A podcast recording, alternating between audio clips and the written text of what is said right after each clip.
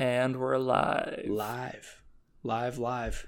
Live with another human being for the first time in a while. Good to see you, Leo. Good to see you, Namir. How's it going? It's good. Just got out of the hardest, deepest ayahuasca slash plant medicine retreat I've ever done. So now all I need is a brew and a bro, and I'm good. There you go. It sounds like an ideal time. So, where are you coming from? From Ecuador. Did this ayahuasca retreat in the jungle in the Amazon, like a hour hike into the jungle from Tena, and then went to southern Ecuador to chill in the mountains for a while. Probably going to move there. Was tempted to stay there rather than coming back to the U.S., but Biden dragged my ass back to the U.S. with his executive orders. I came home early, just not wanting to deal with whatever's going to be happening to travelers in the coming weeks. So it sounds like you have a lot of new perspectives on the world. What did you get out of this retreat? How do you want to start this? I don't know. I mean, there's always like infinitely more to say than I could possibly express, and anything I do say is just a story. Um, I don't know if I even have that many new perspectives, honestly. Like, it was not like a ton of aha moments or realizing exactly how I'm to do what I'm to do in the world. It was more just realizing what I'm to do in the world in the most general sense and going through hell in the first ceremony. I previously, whenever I did ayahuasca, it would be like 40 to 60 minutes and then I'd get into the journey. It would kind of start. But in the Amazon, I started to feel the energy shift like even before drinking and then 10 or 15 minutes after drinking i would be fully in the journey it was insanely strong and fast and i guess it was just because i was at the source. Like we learned how to make the medicine and made it there. So it would be like the freshest ayahuasca you can possibly drink. So that could have something to do with it. But yeah the first ceremony it came on in like 10 15 minutes. I wasn't ready for it at all. And it was like a hundred maybe a thousand times stronger than any journey I'd had before. And it was just like pure and utter hell. I was just like, the mind couldn't deal with what was happening, the self couldn't keep it together, thoughts made no sense. And I was just getting visions of all my worst fears in different realms, in like hell realms, and basically totally convinced I would be there for eternity. So, worst experience I've ever had by orders of magnitude. So you arrive in Ecuador. Do you go straight to the Amazon? Took a few days in Quito, and then yeah, pretty much straight to the Amazon. And then you're in the jungle. You're not at like a Airbnb or anything. No, You're, no, like, no, no. In the jungle. Yeah, in the jungle. It's like a lodge that was set up by this indigenous tribe that runs ayahuasca ceremonies, and they've been doing it for centuries. So they're like shamans who come from a long lineage of shamans. So it was extremely legit as far as the authenticity of the ayahuasca experience. But it was also like a lot more than ayahuasca. There were like 20 plus medicinal plants, and we learned about all their uses. And yeah, like drank mixes of plants to clean the blood. And yeah, it was a real education. So you take the ayahuasca the first night. Ten minutes later, you get the come up. What is an ayahuasca come up like? Yeah. Yeah, I forget you've never experienced ayahuasca. Never experienced it. Yeah. Man, to try and explain it to someone without the reference experiences, it's so different every time, is the thing. Like, I've had joyous ayahuasca experiences where it's just like really happy, full of self love. I've had like insightful ones. I've had just like profound experiences of ego death seemingly out of nowhere. So it's different every time, but this time it was just like a shitstorm of all my worst fears, all these negative emotions, panic, just a ton of shit. I think a lot of it was like what I had accumulated from the world in the last, you know, six months prior. What does the feel physiological like come up feel like? Hmm. Or is it different every time? Well, maybe that's a little more similar. It's kind of like you feel movement through the body, you feel kind of energy flowing, you feel much more like an energetic being than normal and maybe a little bit less like a just purely merely physical being than normal. And there's like some discomfort i guess like you just feel like twitches in different areas of the body uh, often shaking convulsing wild swings in temperature like you can be really warm. And then for me most often i get super cold so it'll be like mm I'm shivering and like cold as fuck, but I'm not actually cold. So putting on blankets and stuff doesn't help it. Yeah, it's weird. You would you would that try it, right? Awful. You would be you'd be down to give it a shot. Uh, well, what you're just telling me right now sounds pretty awful. I'm trying to I'm keep you right lie. on the 50-50 fence because you were down before, so now I push you a bit hmm. the other way. A bit the other way, yeah. I'm worried about nausea mostly. Yeah, which is a That's super like my... valid concern. That's what I get with mushrooms too. Not I've never been sick on mushrooms, but I always get scared of being sick. Yeah. I mean and that like hurts might come up a little bit. Right. Well, actually getting sick or just the fear of getting sick? Just the anxiety of getting nauseous. Damn, that's a lot like my partner who mm. shall not be named. Um but yeah, I feel like with mushrooms it usually does pass kind of on its own accord. Would you agree? Uh, like two hours in, usually. Mm, yeah. I know I'm going to be fine. Like the first hour, you're still coming up. And then I usually get super cold. Mm-hmm.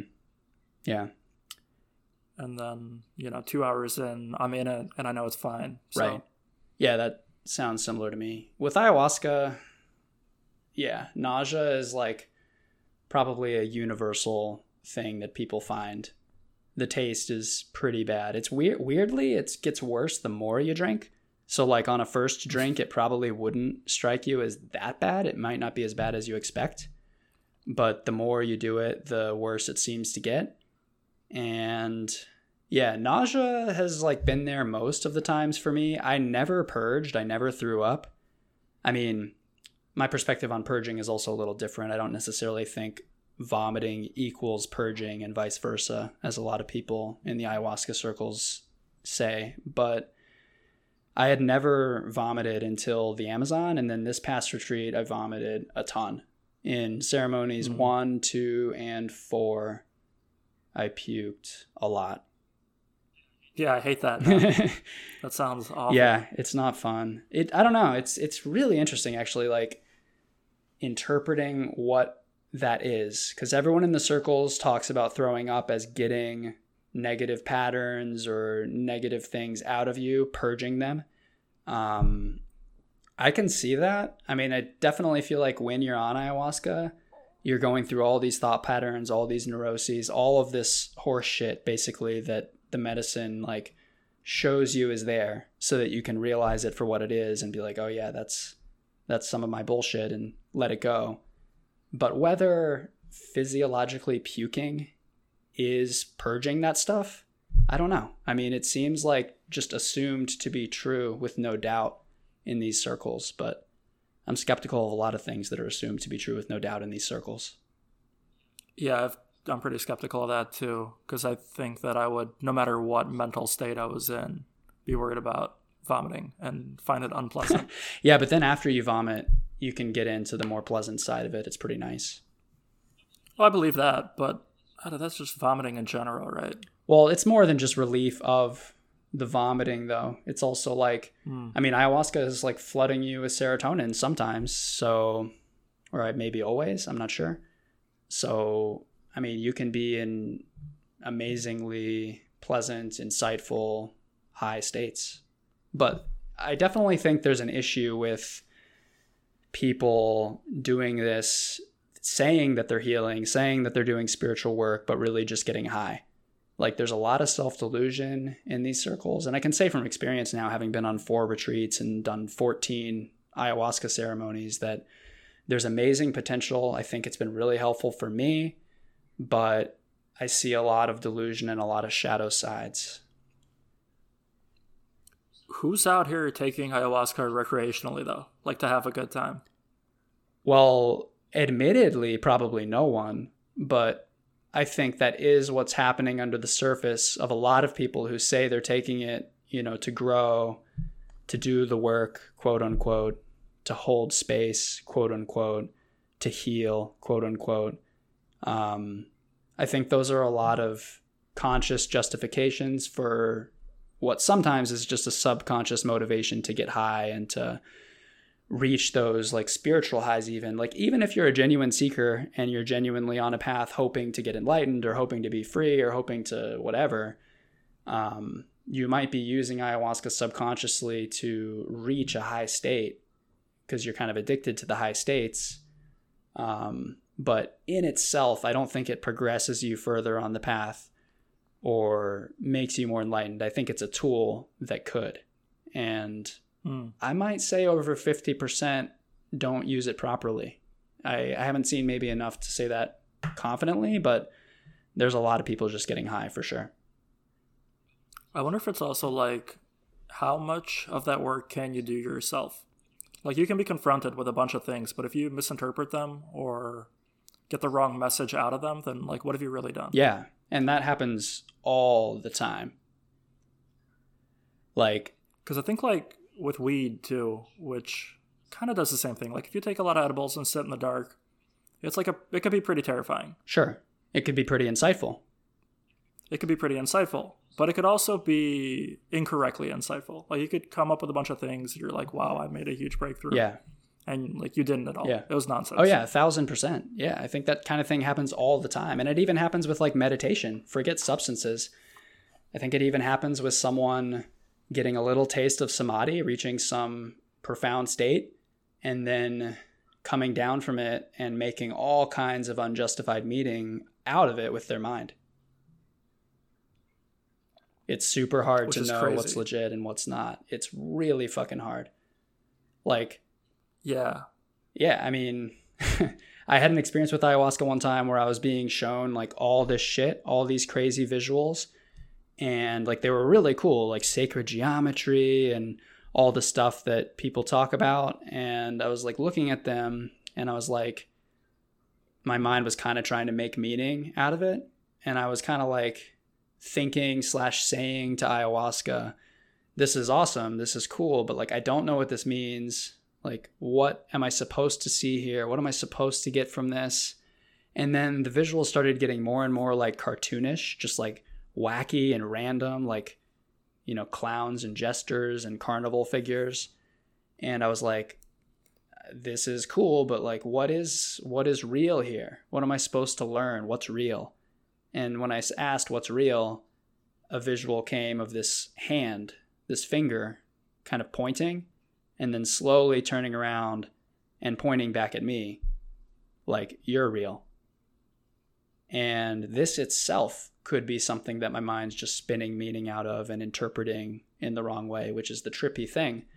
But what i took from it is basically like there's no meaning inherent in anything. You can see all kinds of things be shown all kinds of things and then like the meaning is what your mind does with it. So honestly holding that all loosely and being unsure what means what is kind of like the realest way you can go about life.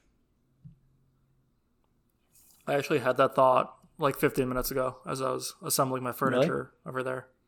Yeah, I was thinking about art and I was like, what the artist intends for it to mean doesn't really mean anything. It's just what you get out Right. of it. Yeah. Even if the artist doesn't intend to mean anything, it's just like a smiley face on a board. Right. If you're pulling meaning out of it, then it's meaningful. And if you're not getting meaning out of the most thoroughly researched, well intended thing, then it's meaningless. Right. Yeah, totally. It's like the Nathan for You where he uh, draws a Bank of America colored tank. And the guy's like, oh, it's a beautiful expression of the militaristic evils of capitalism.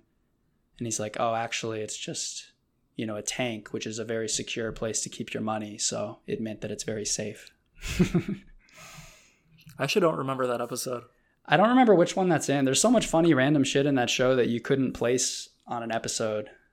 But yeah, a true masterpiece. His real magnum opus. I don't know if his new stuff's going to be as good. Is he coming up with new stuff? What's he doing? He's got new stuff like right now. There's an HBO show Oh. that he was writing, and I think he was producing something else. But I watched a little bit of one of the shows. It wasn't anything like Nathan for You. It was like a little Was amusing at the same- times. What? Hmm. Was it in the same like vein? Is he still doing like a prank show? no, no, it wasn't really a prank show. I, I couldn't really. It was pretty weird. I couldn't really put a theme on it for sure. But uh, but yeah, I think like most of the lessons to contemporary American life can be found in that show.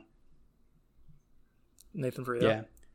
I think he shows you how language is the battlegrounds of the culture war now and how to do what you want to do in life despite all the pressures.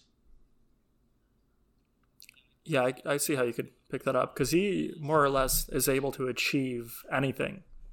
Pretty much. But I, but I see that more as like what we were talking about off camera, where we were saying like how much authority you can, or how much perceived authority Yes. you can give yourself if you have the right clothing or the right attitude, Right. or in his case, a camera crew. or all the above. Yeah. Right. Yeah, camera crew and just like his willingness to charge forward no matter what. Like Mhm. there's a phenomenon in socialization called like pinging. Have you heard of this? Pinging? No, I haven't. So it's something we all do as social creatures. It's like checking in with the other people in the group to see how they're responding to something and to then like adjust yourself based on them. So like I'm telling a story right now. If I were pinging a lot, I would be like looking at your face and seeing is he liking this and like kind of gauging how I'm telling the story based on that. And what's interesting about Nathan is like his persona is super beta, right? Like he's a wimpy, kind of like nerdy, conflict averse guy. But in terms of social pinging, he's incredibly alpha because he does no social pinging. He just says what he's going to say and does what he's going to do, regardless of what anyone, how anyone responds. And he's willing to like withstand any amount of pressure, seemingly, any amount of awkwardness. Mhm. Yeah, I feel that. So it's a good model. Especially, oh, go ahead. no, I was gonna say, especially the awkwardness, man. It gets so cringy when they're just like staring each other down. Yeah, that's the best part of the show. It's like an acquired taste, though. I remember when I first watched the show, I would get pretty uncomfortable, but after watching it more and more, it's it's very enjoyable. But I think Nathan basically gives men the model for the new way to be and the new way to be dominant because the culture of dominance hierarchies is ending and we're entering an age of intuition where just going with the flow is what prevails. Why do you think that is?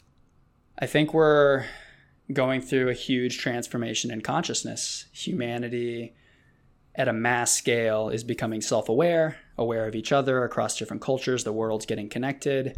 Spiritual technologies are becoming known about, you know, like whereas before, if you were lucky, you stumbled upon like one lineage or one branch of something like Zen Buddhism. And if you were luckier, you realized there's something to it. And if you were super lucky, you could progress really far along that path and become free to some degree. Now we're aware of, you know, Zen and all of the other Mahayana Buddhist schools. We're aware of Theravada Buddhism. We're aware of every other Buddhism, every other religion, psychedelics, plant medicine, breath work, yogic practices. Like everything is known. And so it's only a matter of time before a critical mass of people realize there's something to this stuff. And then it's only a matter of time before we can test different practices against one another and see, you know, what's really effective. And a lot of people in our lifetime are going to wake up. And that doesn't necessarily mean like I believe in being fully awake or fully enlightened or there being an end destination, but along that spectrum of awareness, there's an enormous upward momentum that we're going to see. And as people wake up, people disidentify with the self, people disidentify with the illusion of free will, even, and with the dominant structures that have guided human evolution, essentially. And one thing people say happens when you, you know, reach these states and grow in these ways is you can become receptive enough to house higher consciousness, to basically be guided by intuition or spirit or source or God or goddess or whatever you want to say. And I basically think a lot of people within our lifetimes will be guided in that way and follow their gut, their intuition, and intuition will be the new dominance. I fundamentally disagree with that entire statement. Wow. Okay, good. Do you want to? Is it too Yeah. fundamental to even pick apart? Do you want to start somewhere with where No, you yeah, disagree? let's pick it apart. So, first and foremost, I don't think that the dominance hierarchy is ever going away because I think that it's ingrained into every single type of organization. Aren't Like, wait organization or our biology? in ways that humans are let's like organized. So in any activity that it requires more than one human, Mm-hmm. both humans know who's better at that activity and who's worse at that activity. Right. And that's fundamental in their mind. Sure. That's a dominance hierarchy. Hmm. What if the predominant activity of the new earth is just art, though, an expression? You don't necessarily know that someone's, I mean, you could know that someone is more skilled at a certain type of art, sure. But if everyone's just doing art and creating things, I don't know that relationships would be based on any kind of understanding that, like, you're better at expressing than I am. I think it depends on what the currency of that time is. Mm-hmm. You know, if it's friends or followers on Instagram or money, someone's going to have an uneven amount of it. What if money becomes obsolete and people don't pay attention to, like, social media followers and stuff like that? People don't socialize at all. I mean, People it's it's not a far cry from where what life is now in 2021. Yeah, but even in a room of three people on the couch watching TV, Yeah. there's an implicit dominance hierarchy. uh, yeah, generally. Um, I don't know. In-person interaction is going way down for one thing. I also think mm-hmm. I don't know. I don't know if there always is a dominance hierarchy that's meaningful in a situation of hanging out. Like I think that's the default and that's typical. But I feel like it is possible for socialization to occur in a way where everyone's just kind of tuned in, going with the flow, and you know, saying what the spirit moves them to say, as the Quakers would say, and no one's necessarily steering the ship. Yeah, I don't know. Um, but what was the second part of that statement? Yes, people becoming more aware. I also disagree with that. Wow, I'm surprised. Yeah, so I kind of get the feeling that when you introduce a ton more knowledge, everyone thinks like, oh, things are democratized now. Everyone's going to get in on it. And they never do. Right. There's never mass adoption of, you know, whatever you want to call it. Like yeah. So that that's true. Hollywood. Sorry, we did you want to finish? Yeah, I was going to use Hollywood as an example. Like, people were worried, I don't know who, the Hollywood studios were worried in the 80s or whatever, that like technology had gotten too cheap and now people could do it at home and why would they go and do a big studio picture? Right. But like, it's always the same amount of people that are interested in that sort of thing. Making stuff like cheaper doesn't necessarily increase the amount of people that are into it. And when you have a lot of information, I think a lot of people will choose to ignore all of it rather than explore all of it. Yeah, I, I think you are correct in a lot of ways. Like, I could see the trend in the next few decades being exactly what you're describing that a ton of people just bury their heads in the sand. I mean, it's happened with COVID and with, you know, the the uh, split of people who do their own research and think about things and think for a few seconds or long enough to realize that there's a ton of fuckery behind the scenes and the dominant narrative that we should be so afraid of this virus is circumspect to say the least and then the people who just go along with the dominant narrative. And those people who go along with the dominant narrative are like staggeringly in the majority.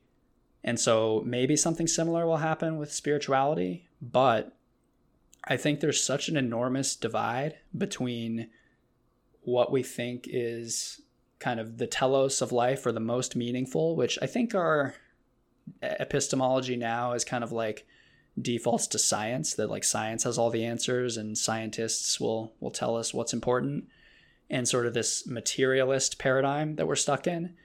But i think we will reach a point where it's just impossible to ignore that spirit is missing from our common denominator worldview and that people can evolve and change in ways that are so profound and so immediately obvious to anyone who meets them that others are going to want to do the same.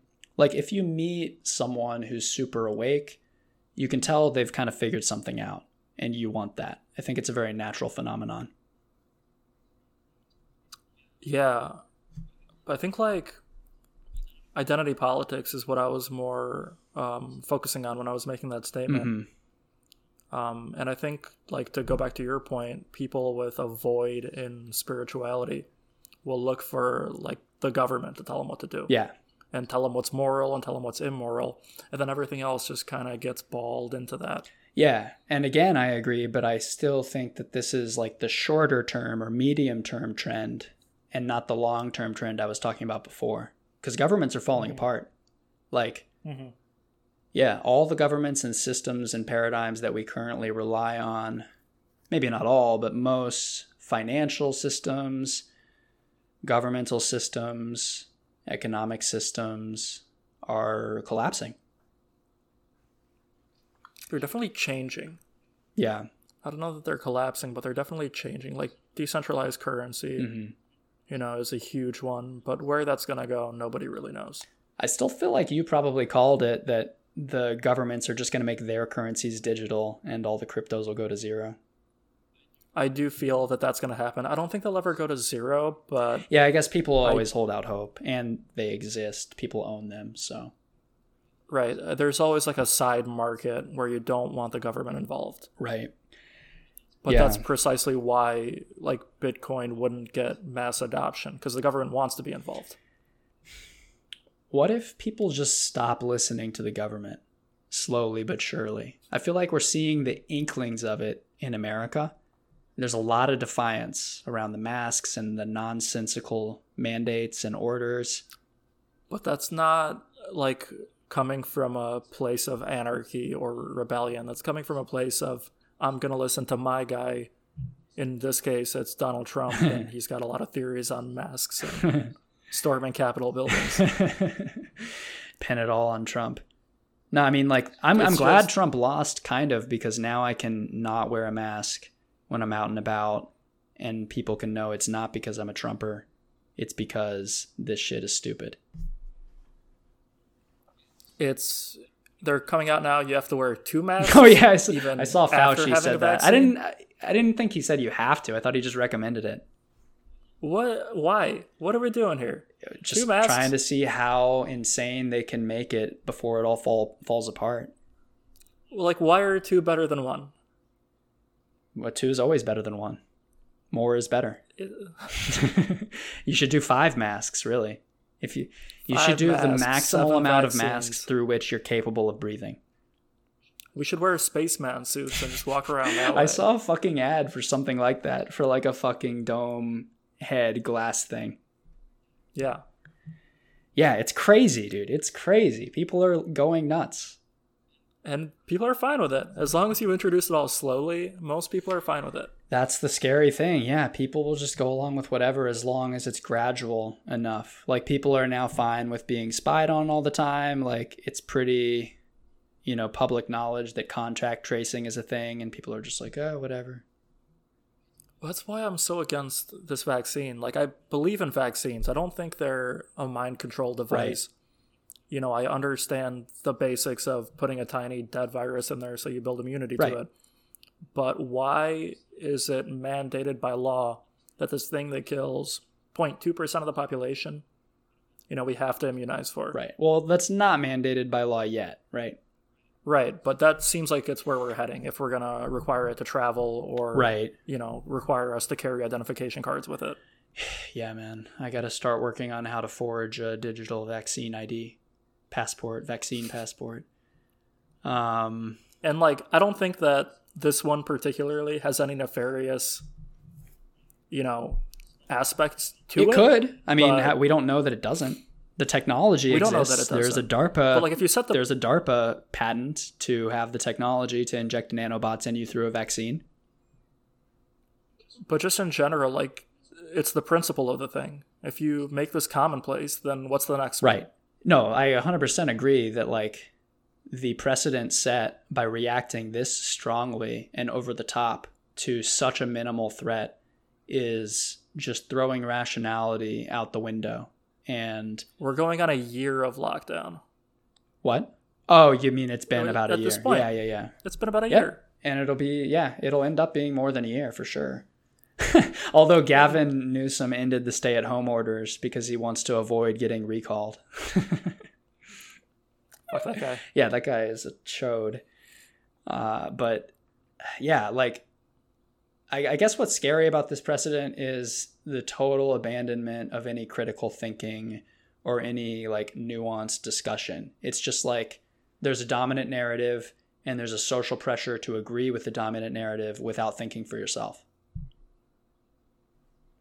And there's only one opposing view, and if you're in that opposing view, you're a different tribe, Right. And we are enemies. Exactly. Which I think you and I are both independent enough thinkers to not be caught in that tribalism, but I always have to negotiate that. Like if I'm telling someone that I don't believe in the COVID vaccine, I have to figure out how to say it so that they don't have that immediate tribal reaction of being against me or assuming I'm part of QAnon or support Trump or whatever, any number of assumptions they could make.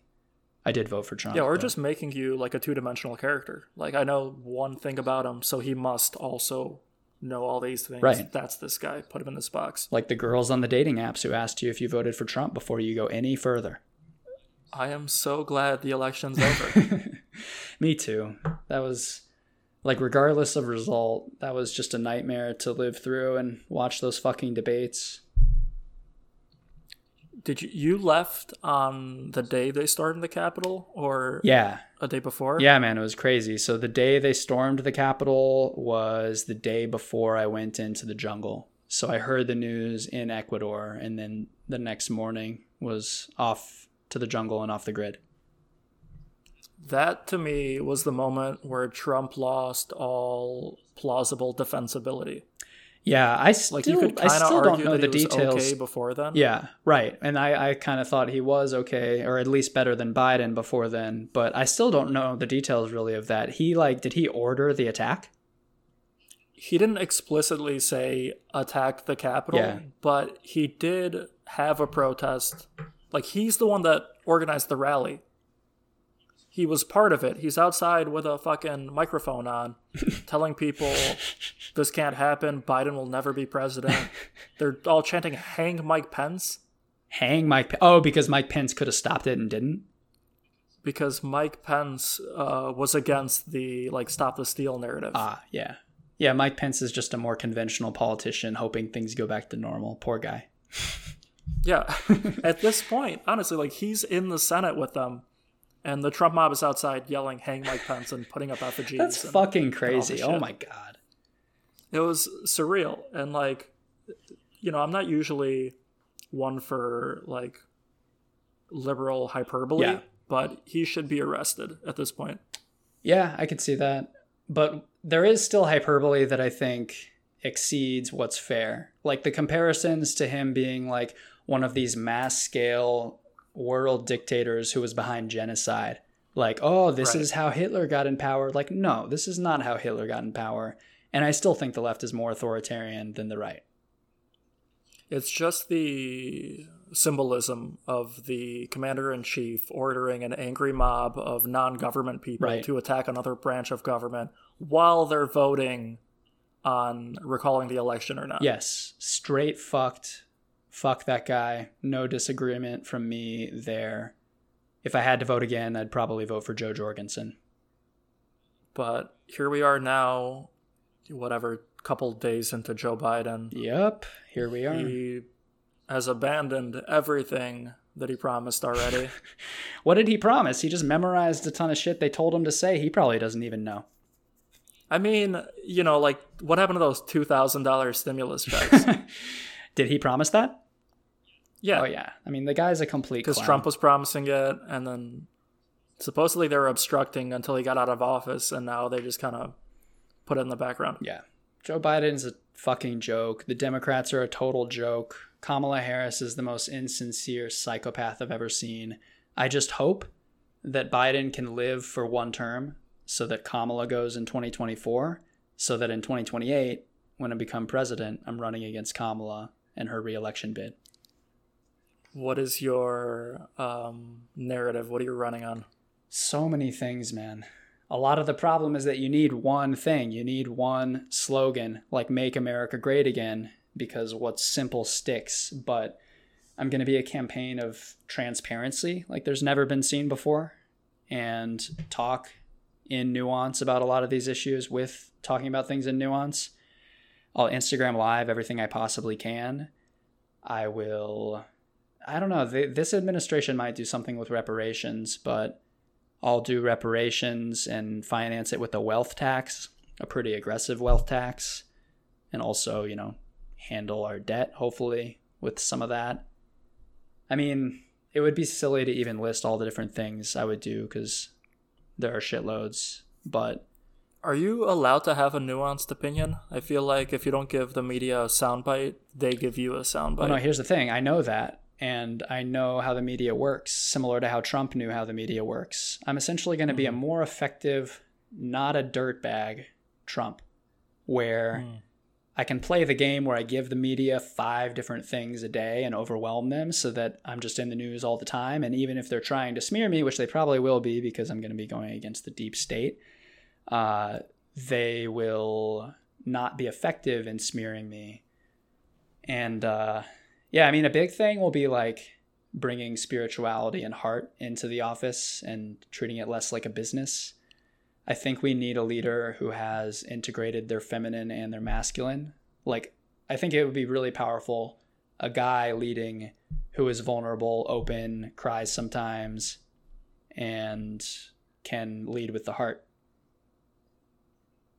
Do you think that America is ready for an openly spiritual president? No, but they will be in eight years. You think so? Yeah. Well, I think there will be a lot of pushback against it, especially in the primaries, because I'm probably going to run as a Republican. But I can let the spiritual cat out of the bag, you know, more fully after that. And I think people are going to be so fed up with the left, the Democrats, and Kamala in 2028 that it'll work. Yeah, I'd be really curious as to what the public reaction to psychedelics would be because it seems like I'm gonna people now are sort of on board with like the healing aspect of it. Right. But you never know. It's turning pretty quick, dude. That's like why I want to make this documentary on how great they are, but also the shadow sides of them because there's like a real exponential growth to their popularity and people getting into them. Mm-hmm. And as president on day one, I will send five grams of mushrooms, a heroic dose, to every household in America. There you go. Much cheaper than a thousand dollar stimulus. yeah, it would be actually, and it would probably be thousands of times more valuable. Every man, woman, and child. There aren't enough mushrooms. You're gonna have to send them LSD. hmm. We'll figure it out. Don't even tell them it's LSD. Send them all an envelope. They open it.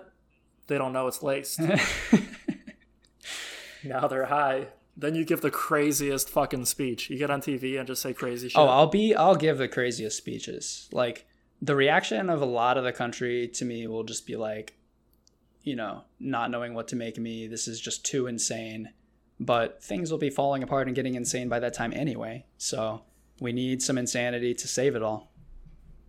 I do feel like insanity is inevitable because I feel like insanity stacks on insanity. Yes. Like there's never there's no going back to you know Reagan conservatism. Oh, not at all.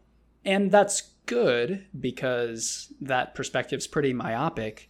But mm-hmm. as we make this transition to a wider perspective and more awareness, for sure, people are going to lose their minds. Like, I think there's going to be mass waves of collective madness.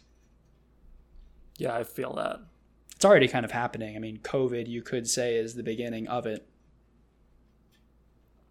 I'm surprised that it's not a thing in China, though. That kind of goes against my theory because they seem to be very ordered, but there's a billion of them. Yeah, I think probably for China it'll happen like all in one fell swoop because there's a lot higher like adherence to the government and buying into the mm-hmm. narrative. So as long as everyone's bought into the narrative, the people stay sane but then eventually the narrative falls apart. Like in America, we're slowly chipping away at the narrative, undermining it. Some people are waking up, and it's kind of like a slow burn of this process, which I think still will involve a lot of madness.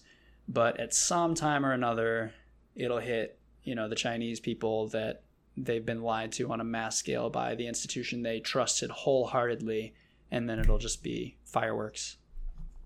Do you think that they trust the institution wholeheartedly, or do you think that they view this as the safest way to make a good living based on what their situation was before? Probably a mix. I mean, I'm sure there are some people who are just the latter, some people who are just the former, and a lot of people who are a mix. But how many of these people do you think are like money motivated, and how many will continue to be in the future? Because I think we're moving away from that, but I don't know. Maybe I'm moving away from that. you probably are moving away from that, and I think we are also moving away from that. Um, it's hard for me to reconcile like where society is versus where my perspective is. So yeah, I feel that. What do you think's made that hard? Just thinking about things more than society? No, I just think like as I and it sounds pretentious to say broaden my perspective, but as I broaden my perspective, I feel as though everybody else is also on the same level. Yeah. Um, like I always approach another person assuming they're on the same level, and that's probably not the case. Yeah. I mean, did I tell you this? I, I don't remember. This is my experience exactly, pretty much. Like I, I think there's a tendency as you grow in awareness to project what's happening with you onto the world. Mm-hmm. So I've definitely like in a lot of these moments, like after the first ceremony in Ecuador, I was like, oh my God, it's the new earth. Everything's changed. And it took me a few hours to realize, like, no, it's just me who's changed.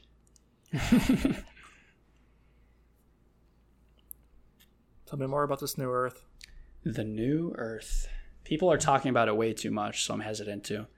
Like, people are way too loose with this talk of the new age, the new Earth. Like, it's not going to be like one moment where there's a singularity and everything forever changes and the world is unrecognizable compared to how it was before. I think it's like a slow shift.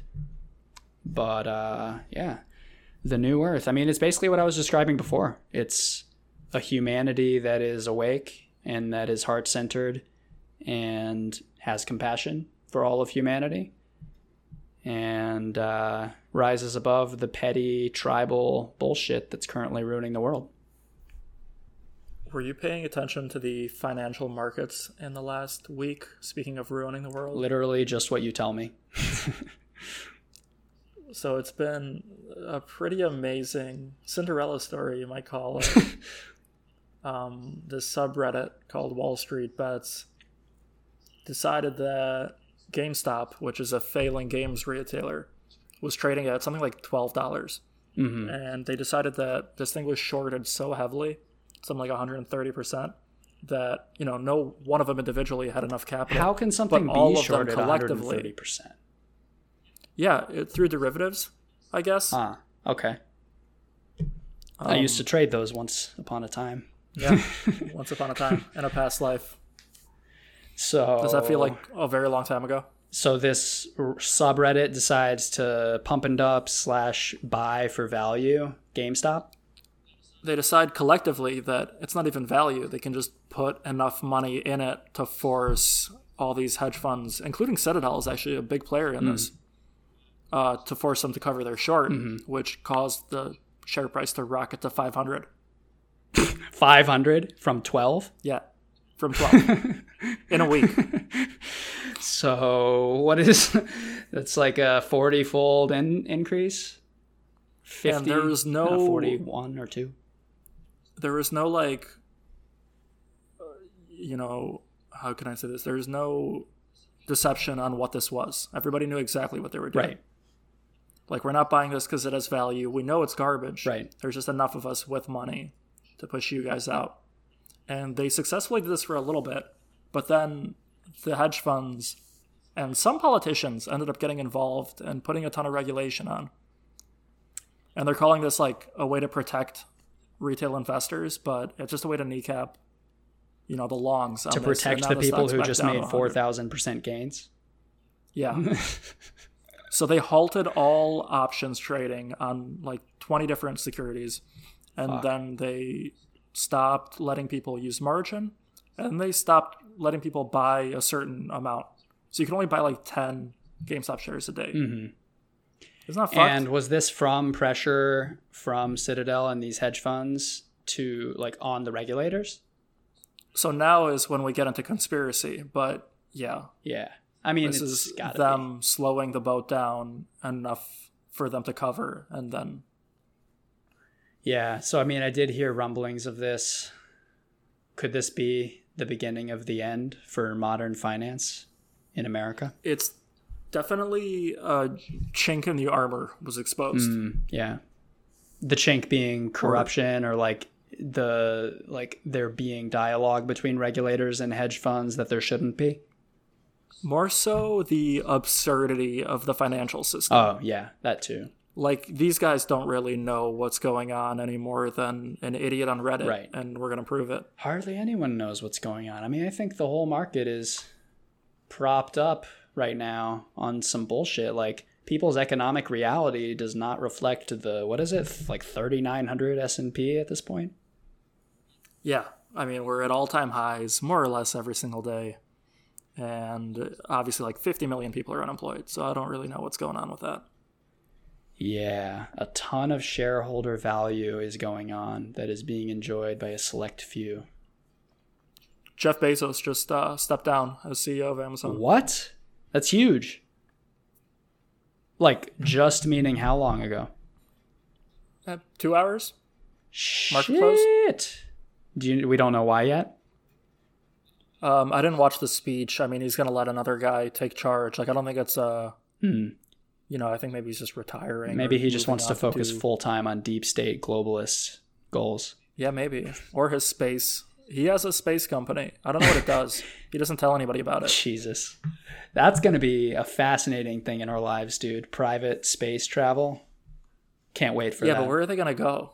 There's nowhere to go. what are you talking about? There's anywhere to go. There's literally an infinite number of directions to go. Well, Like, what am I gonna do on Mars? See it. Experience what it's like to be in space. I don't know, man. Maybe in like a hundred years when it's stable, but I'm not gonna early adopt No, space I'm gonna early adopt, dude. I want to be one of the rogue cowboys in space who goes out first. No, dude. There's a lot of Earth I still gotta do. I think I think the optimal life is become president of the US at 36 in 2028, save the US, and then go to space. And then become president of space. Uh, maybe, but probably just spend the rest of my days in space. Because, like, also after being president, what would life even be? It wouldn't be the same. Probably wouldn't be worth it. It'd probably be incredible. No, it'd be incredibly isolating and lonely. No one could relate to you. Everyone would, Except the other presidents. yeah, I would be part of the president's club, but I hate the other presidents, so I don't care about that. I believe one person can synthesize enough 5-MeO DMT to provide anyone that would want to do it. And I think that's the big takeaway there is like these things are not fun, you know? Like you're going in there to do something. Like people aren't willingly seeking this out Right. to have a crazy Friday night. Wait, you're saying aren't seeking it out to have a crazy Friday night? Are not, which is why it's weird that it's classified as something like cocaine. Right? Yes, 100%. It's like a totally different function to what I do consider a drug, where you're doing it for the experience of being on the drug and usually in spite of side effects. With ayahuasca, it's the exact opposite. It's often unpleasant and not super fun. Like, if I were just going to have the experience of ayahuasca and not get to take it with me, I would never do it. Probably almost never, just because of how bad it could be. But people do it for the effects, for what happens outside of the high. So what is the next medicine you're going to take? Well, first, I'm taking like a long hiatus from all medicines and from all drugs and substances. I need to stop altering so much. And I also want to focus on practices so that I can build more up myself endogenously. I'm going to just get mm-hmm. regular with deeper meditation and yogic practice and then do like a dark retreat and other things. But when I turn back to it, when I, and hopefully you as a producer, film this documentary on psychedelic communities and their use, I'll probably go to the the jungle and do 5MEO, do Bufo alvarius from the from the Toad. Does the toad exist in that jungle, or do they bring it? It's in some desert, so maybe not the jungle. Yeah, I thought yeah it was maybe like not the jungle. Arizona. I think I guess by uh by jungle I meant just authentic location. I was still Or thinking in ayahuasca terms. right? Yeah, Untamed location. yeah. Um. So yeah, I mean, the video I sent you was of a, a guy named Quentin. I don't know his last name, but he has a popular YouTube channel uh, of him doing psychedelics, talking about them, and he did this uh, 5-MeO or Bufo alvarius ceremony that looked awesome. Yeah, I watched some of that. It was a pretty long video, so I kind of spooled through it, but it seemed to last longer than I would have expected it to last. It was like 10 minutes or something. Yeah, You thought it was less? sounds like a. No, it just sounds like a terrifying amount of time to be on DMT. Oh yeah, but it's also not even DMT. 5-MeO is pretty different. I think it's hmm. like maybe even completely different. I don't know if there is any similarity based on both having like sharing DMT in the name.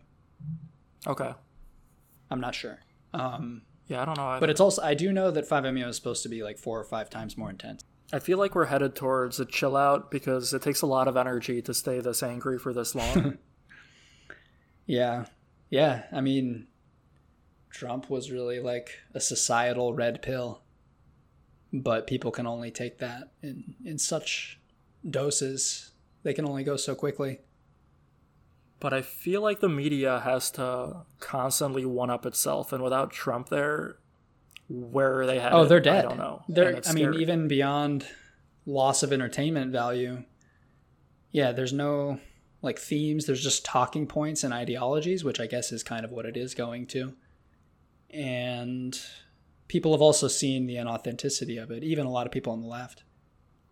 It just blows my mind. I, I sort of disagree with that. Like the amount of people on the left that will ridicule like Fox News, which is garbage nonsense, but then watch CNN, which is the other side's garbage nonsense. Yeah, it's way higher Like, than it that's- should That's be. their news source. It's absurd. Like you have to realize that these are two sides of the same coin. They're on opposite ends of the spectrum, but it's nonsense propaganda on both sides. Totes.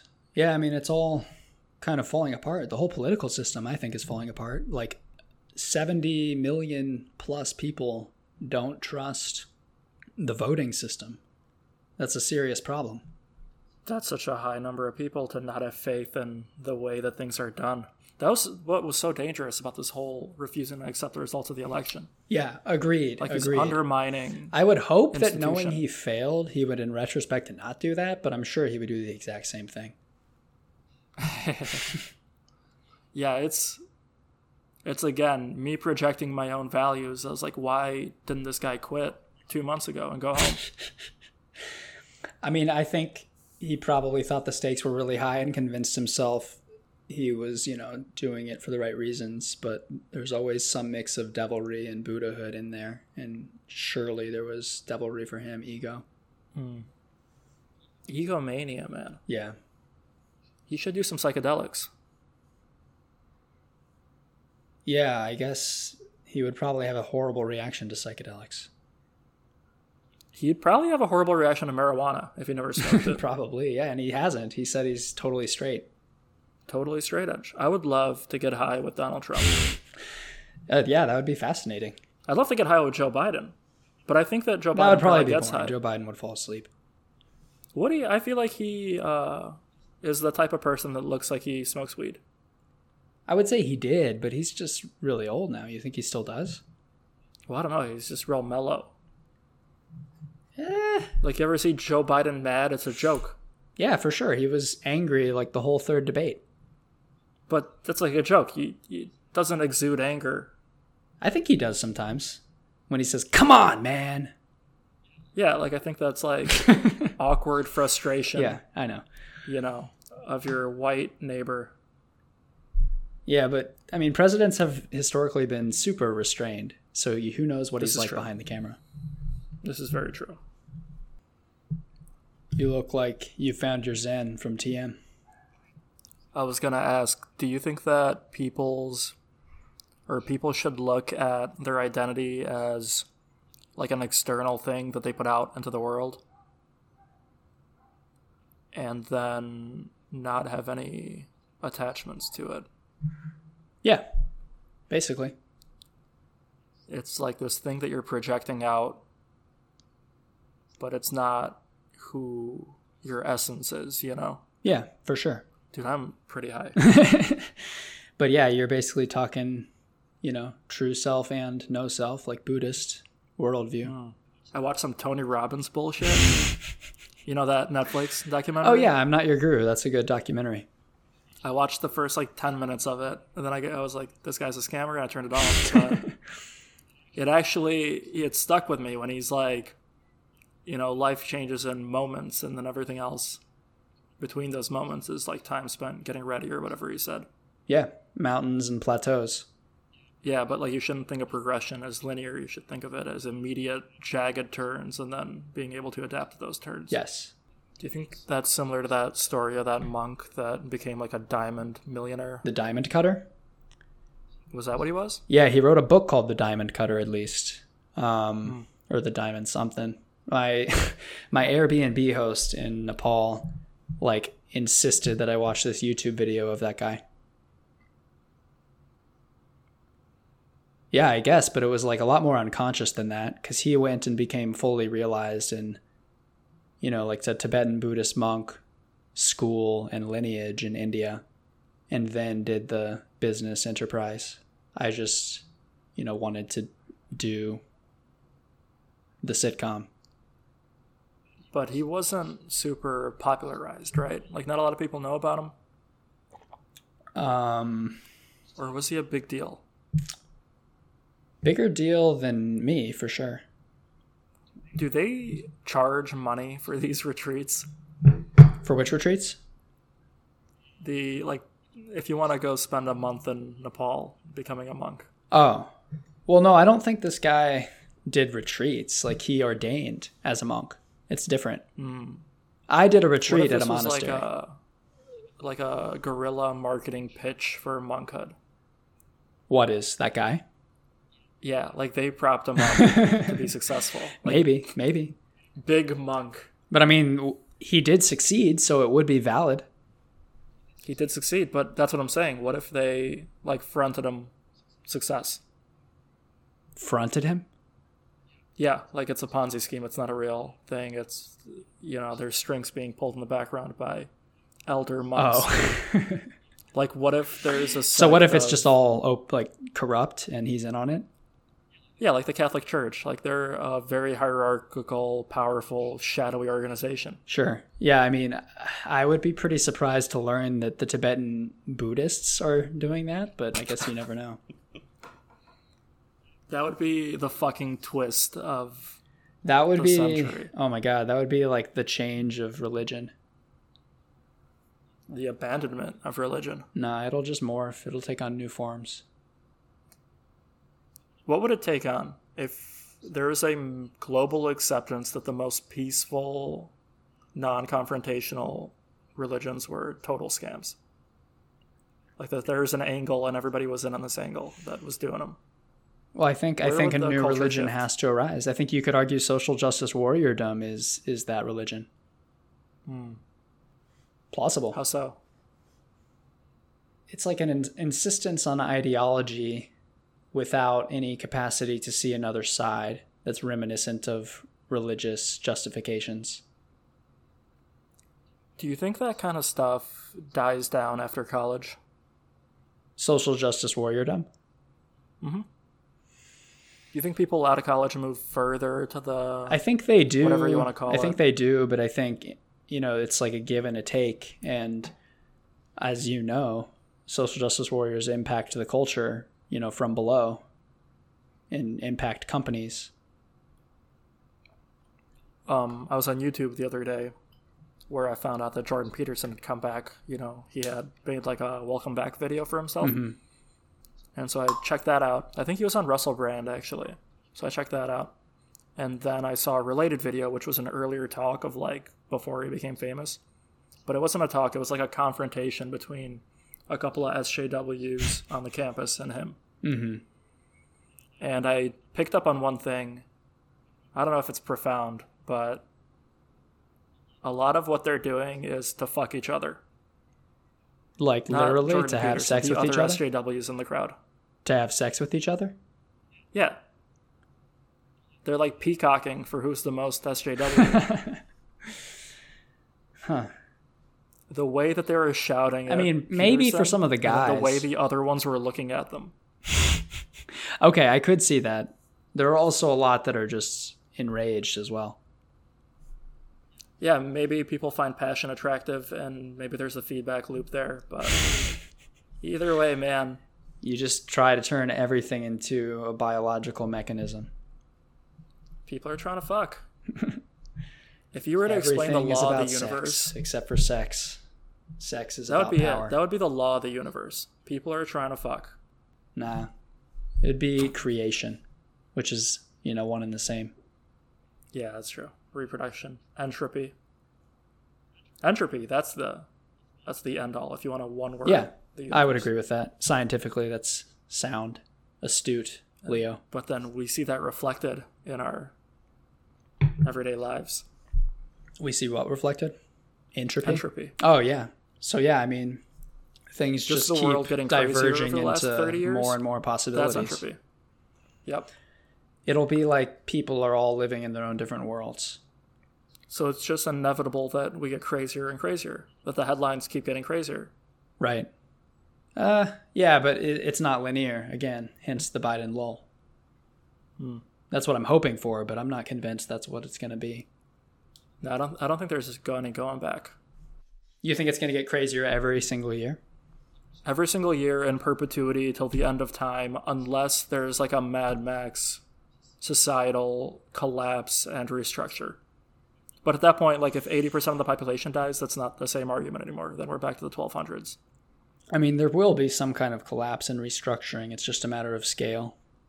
So I think that's the It's a matter of how integrated it is with just changing. Like if we can change into the new or if we have to break and then reform into the new.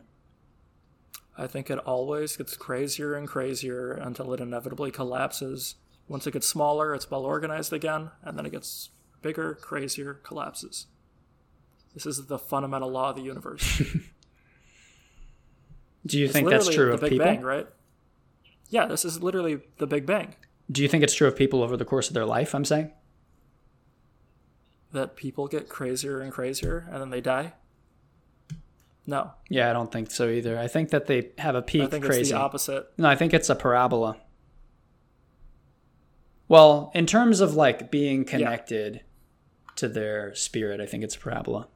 In terms of acting normal within society, it's, you know, If you were to plot that parabola against um, the need to reproduce, what would that look like? different for men and women. but I think roughly it's the same graph, right? But inverse. Mm, maybe roughly, but I think the need to reproduce peaks sooner than ego. Yeah. Well, because some people, like with Trump, it's just linear. The ego just keeps going Yeah, and going. very true. So there's wiggle room in where it can go at the end of the life, but it definitely goes upward up until like your actualization as an adult. Or it just, you never lose and it goes upward forever. You never lose. You want the biggest ego? No, no, but like constant, whatever you perceive as a win is inflates the ego. Uh huh. Right. But if you just keep having wins, it just keeps, the bubble just keeps getting bigger and it never pops. Right. Yeah. Winner effect Yeah. and loser effect. Fucking crazy when I get to the point of, I am now president. Oh yeah, for sure. I mean, yeah, Trump's had like a frequent refrain of being like, "Look where we are. Are we? We're in the Oval Office." Yeah, it's got to be like pretty surreal at this point. I guess. Yeah. But I don't know. It's probably just some like anything else, right? Any other job. It's definitely Stop thinking about it. Yeah, it's uh it's kind of like a shitty thing toward the family, honestly. You think so? You're kind of altering their life and precluding them from normal social relationships. Yeah, that's true. Like your Although kids, what's, you know, uh, your kids and their friends, there's always going to be that it's going to be a big impact on their relationship. But I think from the perspective of the parent or whomever, it's like I'm doing this because I don't want them to have a normal perspective. Yeah, I mean there are definitely benefits. They'll be a lot more aware of a lot than other kids. But awareness of the world um, is kind of the burden of life. It's like you want to delay that and let kids be kids. It depends on what you're trying to do. Yeah, it depends on if you're trying to create legends or if you're trying to create happy people. What creates a legend? Difficulty? Yeah, I agree with that.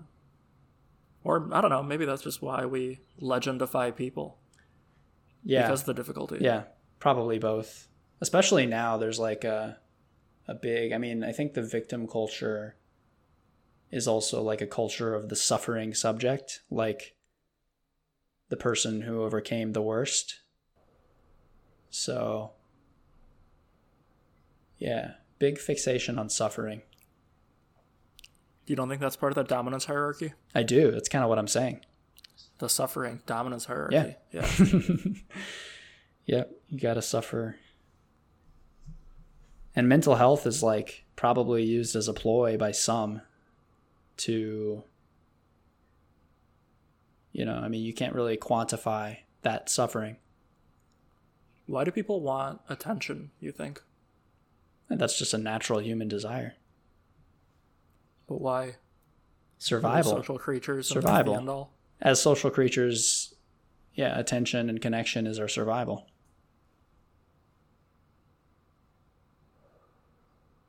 I don't know if attention is though. Like, wouldn't you want to be behind the scenes?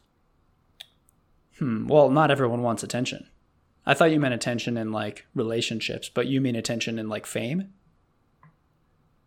I just mean the yeah, no, just another person's attention on you.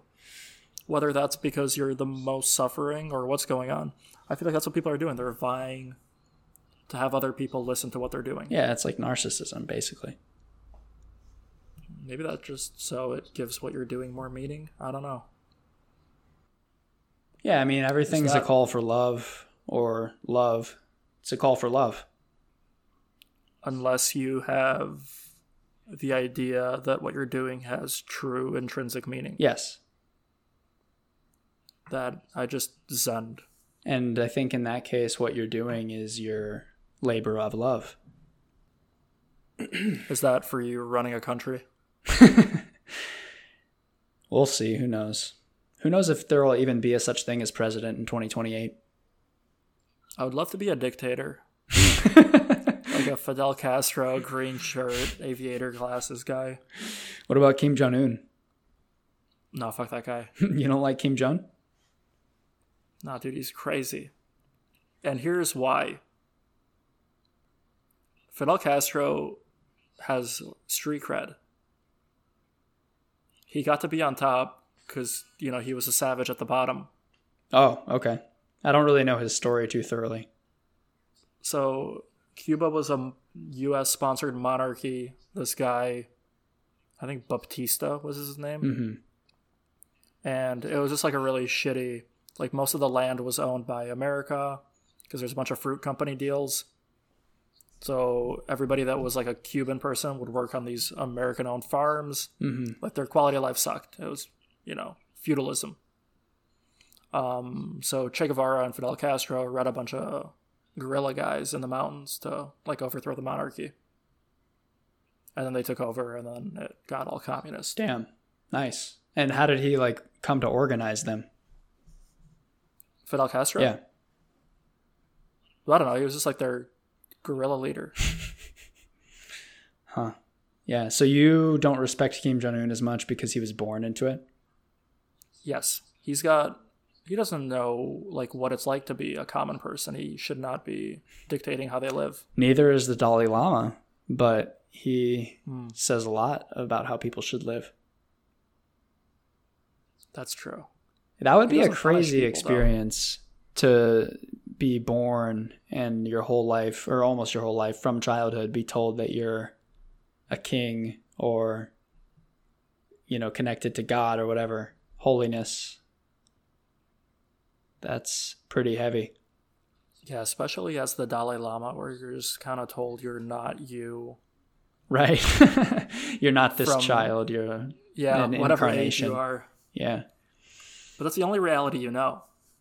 Yeah, right. So, I mean, of course, he always has believed it. Hmm, like you didn't get pulled from Midwest America or something. Yeah, that's the next Dalai Lama. That'd be crazy. That would. I mean, he might have to do something outside of Tibet. Yeah, they're communist China. They're just wrecking them. Xi Yeah, I saw- Jinping is the next Dalai Lama. I saw the movie uh, Kundun, and it was like probably far too generous to the Tibetans and too harsh toward China. I don't know. Maybe it was fair though. China's pretty fucked up, but it definitely showed a very cruel story. It was like the story of the Dalai Lama's life. It's a pretty good movie. Oh yeah. What was it called? Kundun? Yeah, Kundun. K U N D U N. Hmm.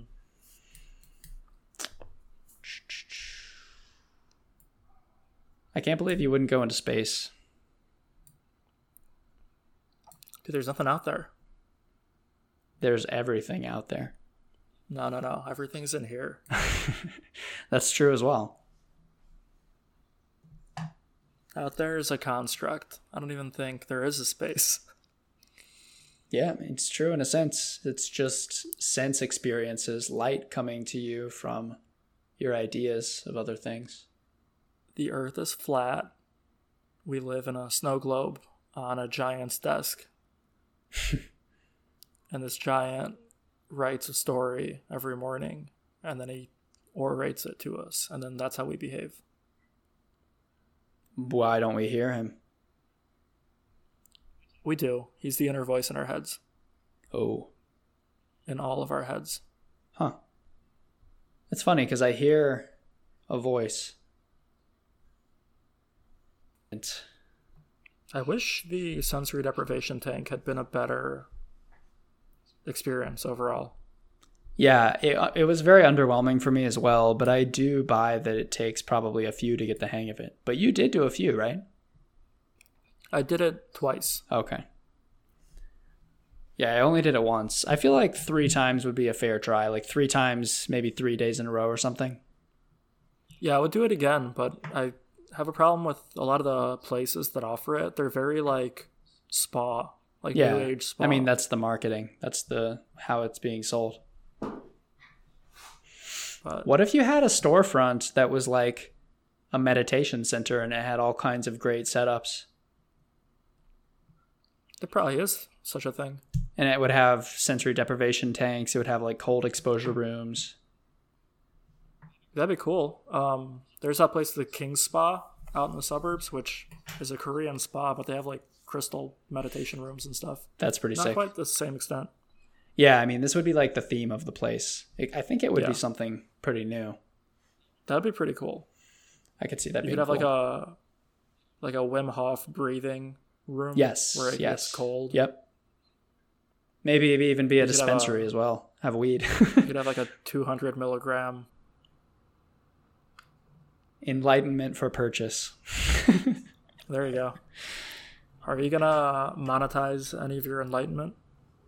What do you mean? You know, bottle and sell ayahuasca to people. Nah, I there are already a lot of hippies doing that, and I'm actually like very impressed by the risk that they take.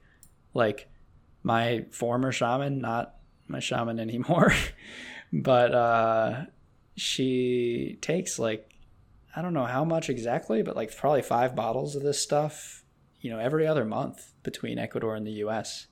And she, oh, she's like a drug mule. I mean, yeah, but like she just checks it in her bags, and nothing's happened. Crazy. Yeah. I guess the only way something would happen is if they randomly search your bag. Or if it's already in liquid form, because you can't have large liquids No, in your no. bag. You can check large liquids. Oh, really? Yeah. Oh, so it's already pre-mixed and everything? Yeah, it's already made. It's Oh, just in bottles. Yeah. Mm-hmm. I mean, she usually makes it. We made it when we were there, and then takes you know some amount. Do you have like a shaman, a specific shaman You mean is that like a rule, or for me personally? for you personally? I did. Like I would have called this shaman my shaman up until like this retreat, basically. I think I had already talked to you before the retreat about how I was starting to like see through the veil and see like she's not exactly this awake person she presents. Uh, Mhm. But in this retreat, she wasn't really leading it, so she didn't didn't have to be on. She was just more herself, and it was like a lot more evident during this retreat. She had like squabbles, blow ups with almost everyone in the group, and Oh, okay. yeah, I just totally stayed out of it with her and didn't feel a need to like say anything, but I'm definitely not gonna go to her circles anymore. Even though I'm still like she was good for what I needed. I'm grateful for her. Yeah, man. I feel like, and I don't know if this is exactly the case, but when you see someone be petty, Yeah. It's it, it really a- turns your impression. do you think that's because they shift in the dominance hierarchy? From dominant to not dominant? Yeah, you've sort of like seen a glimpse of their beta-ness. Hmm. Kinda, yeah. Kinda, because if like alpha is the pure untainted expression, then yeah, you would see chinks in it unless it were perfect, but it would really degrade when they're not on. It's kind of bullshit. You could explain anything that way, right? Yeah, it's like, yeah, I mean, there are probably mirrors of it ever. in many different paradigms. It's just a matter of what paradigm you want to use. That's why it's so ingrained. You could explain any social interaction in that way, and it's probably not wrong, It's just perspectives, man. right? What are those scissors you're snapping? Oh, they're just to cut the ends of joints to not inhale the oh. paper. You got the tools, nice. Yeah. Don't they make the paper out of like hemp though? They probably do. It's probably absolutely fine to inhale. I just, I also think it's like a better light when you don't have to burn the tip and have it burn into it. Mhm. Yeah, I got very high off of that thing. It was like the size of a half of a normal joint, and I'm still quite high. Yeah, dude. Last time I had a pre roll from the dispensary, I took like two hits and I was out. So it's a lot stronger thinking than your typical drug dealer stuff. Yeah, I'm thinking of getting a med card, but I don't know if I want. What does that give you? Anything that you can't already get recreationally? Um, no, it's just like thirty percent cheaper Oh, nice. because tax is pretty significant. Yeah, you might as well. But- I mean, you have anxiety. Do you have That's what I'm anxiety? I don't know, probably.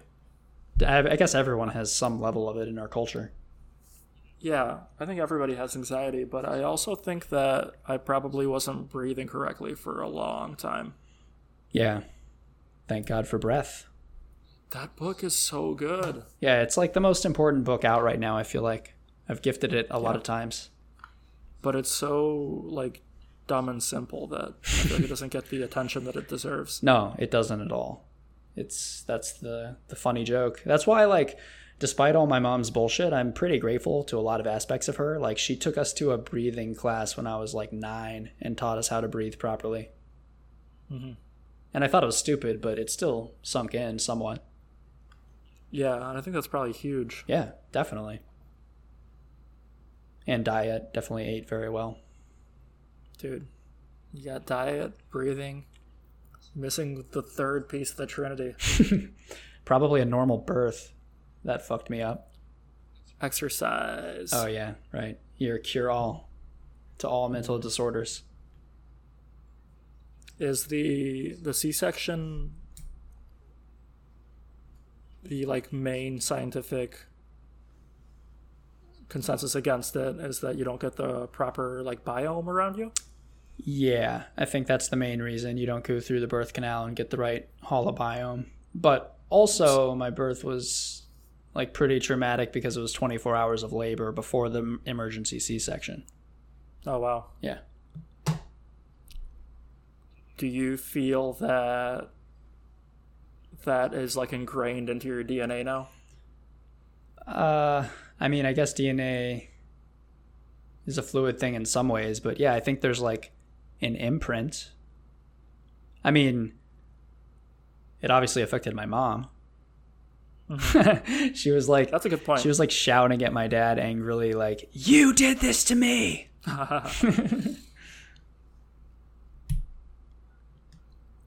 Yeah, I don't know. A lot of people like this guy who led a holotropic breath work workshop that I did was a huge believer in like the what would he call it? Just like imprints or effects from how your birth was. But he was like super into astrology as well and super into Carl Jung. So he was kind of all over the place. Dude, Ronald Reagan was super into astrology. He wasn't, but his wife was, and they had a White House official astrologist. nice. Isn't that fucking crazy? But like kind of just as entertainment for his wife. No, this is they're fucking making decisions about Oh, the like government. the astrologer advised them. yeah, That's crazy. yeah, Yeah, that is crazy. I don't know. What is crazy and what isn't crazy? Like people were making doing things for all kinds of horrible reasons during those times. I think the biggest trigger to become more awake is when the veer of the veneer of competence fades. when you realize everybody sucks at their jobs. Yeah, people are just bullshitting. Yep. That's like what we are, the bullshitting animal. Yep. Lie to everybody else, lie to ourselves. Not me. 100% honest. Come up with a new story every time you wake up, what you're going to do, who you are that day. None of it matters. None of it matters absolutely, but it could matter to you. It does Shouldn't matter to you. you. No, it should matter to you. It inevitably will matter to you. You think so? You're in a video game and you can see that it's just a video game and know that, but you still have to take the video game seriously because it still does matter to you. Okay. I don't know. What, do you- what matters? Not dying, not losing. Well, I think what matters arises for you based on where you put your time and attention. So if you can come up with a good purpose or a constructive purpose, something to do, then it'll become meaningful to you. How would you react if simulation theory was proven true, like tomorrow? I don't know. It would I mean, that would really lie in the details, I think. Like Yeah.